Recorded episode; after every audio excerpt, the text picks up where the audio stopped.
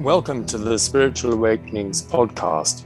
I'm David Lorimer, co editor of a new book, Spiritual Awakenings Scientists and Academics Describe Their Experiences. It's published by the Academy for the Advancement of Post Materialist Sciences and is available in paperback and Kindle editions.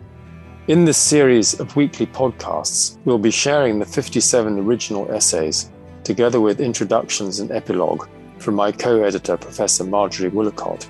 We hope you enjoy them.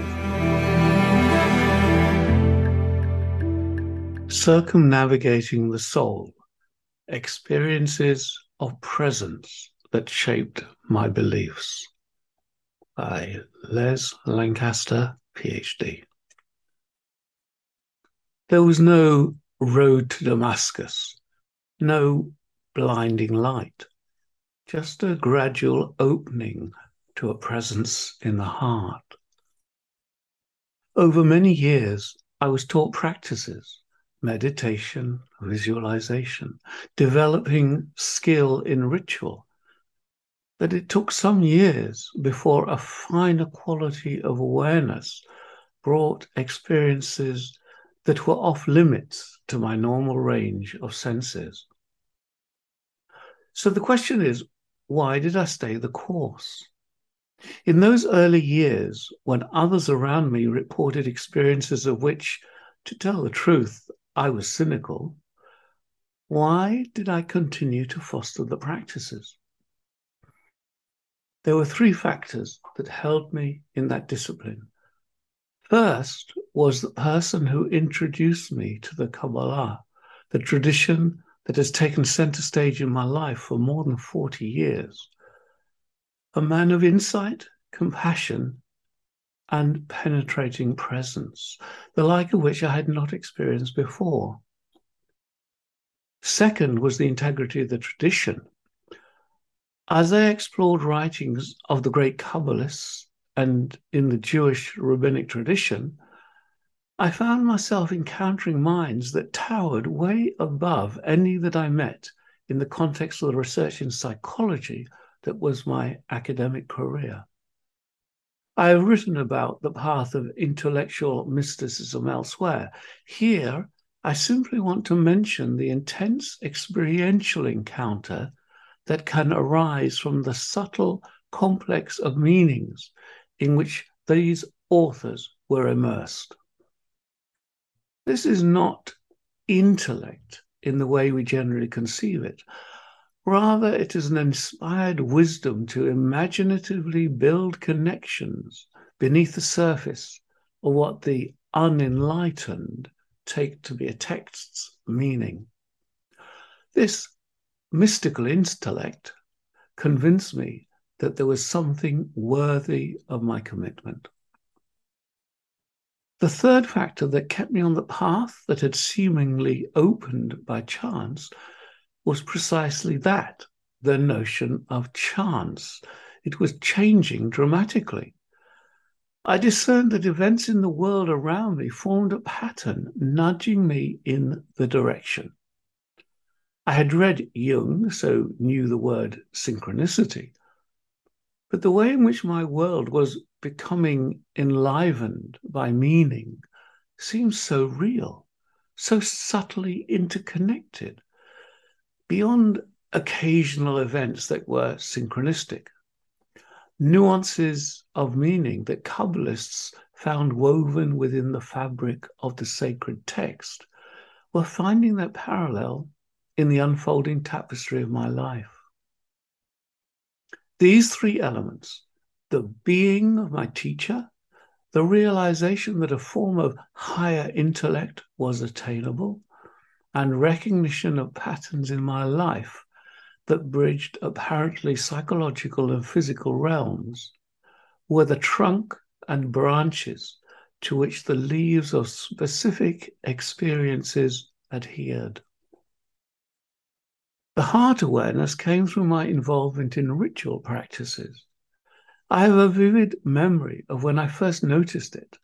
The only words that can approximate the feeling are openness, space, and compassion, but they seem hackneyed.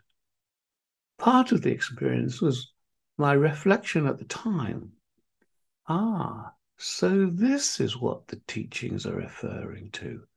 Now I know. Further distinctive experiences arose when I spent many years in movement training, both in the tradition of Gurdjieff and Sufism. The Sufi turning dance brought a range of positive, even ecstatic experiences, not to mention an initial nausea.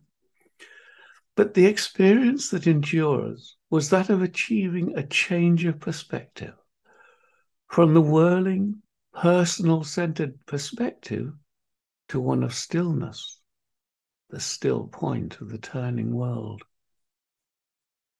Whilst the sense of the world blurring past never really faded visually, its dominance became supplanted by a finer emotion associated with a growing, firmer center. And this centeredness continued beyond the turning movement itself. A different center of gravity had taken root. For many years, the two realms, on the one hand, my academic career, and on the other, my spiritual practices and studies in the mystical literature, were rigidly demarcated.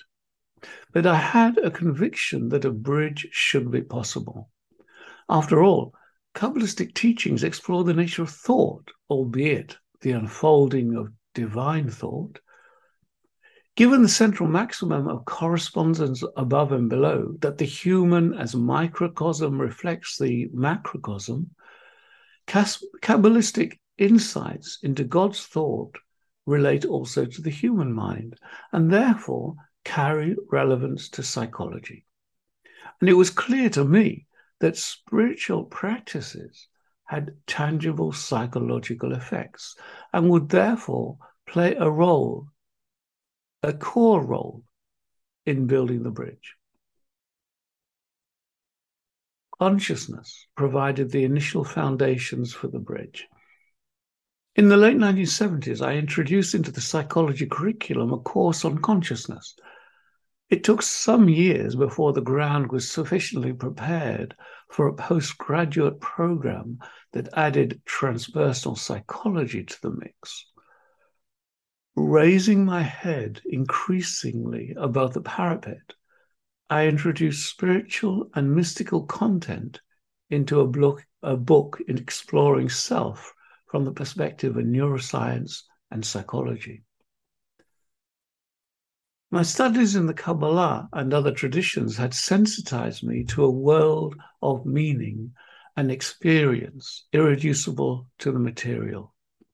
Engaging with Kabbalistic texts while trying to fit the ideas into the predominant functionalist and materialist assumptions in psychology was like operating with one hand tied behind my back.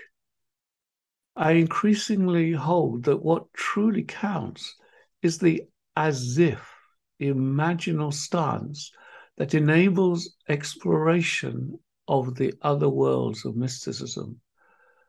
This stance opens doors and brings richer ways of being. Such fruit for life is more important than debate over ontology. That bridge linking spirituality with academic psychology is completed when the quest toward transformation is included. The educational model that underpins postgraduate provision at the Alef Trust, the organization of which I am director, focuses on study as journey, not only in terms of curricular content, but also in the more spiritual connotation of working with integral practices. The MSc was life changing, is a comment we hear often from our graduates. And it is a comment that takes me full circle back to my initial encounters with mysticism. Quote, if you're not prepared to change, don't touch it. End of quote warned my initial guide into the labyrinthine world of the Kabbalah. And bringing that transformative imperative into my academic work has been the enduring legacy of my encounter with mysticism. Thanks so much for downloading the Spiritual Awakenings podcast. Do join us for the next episode.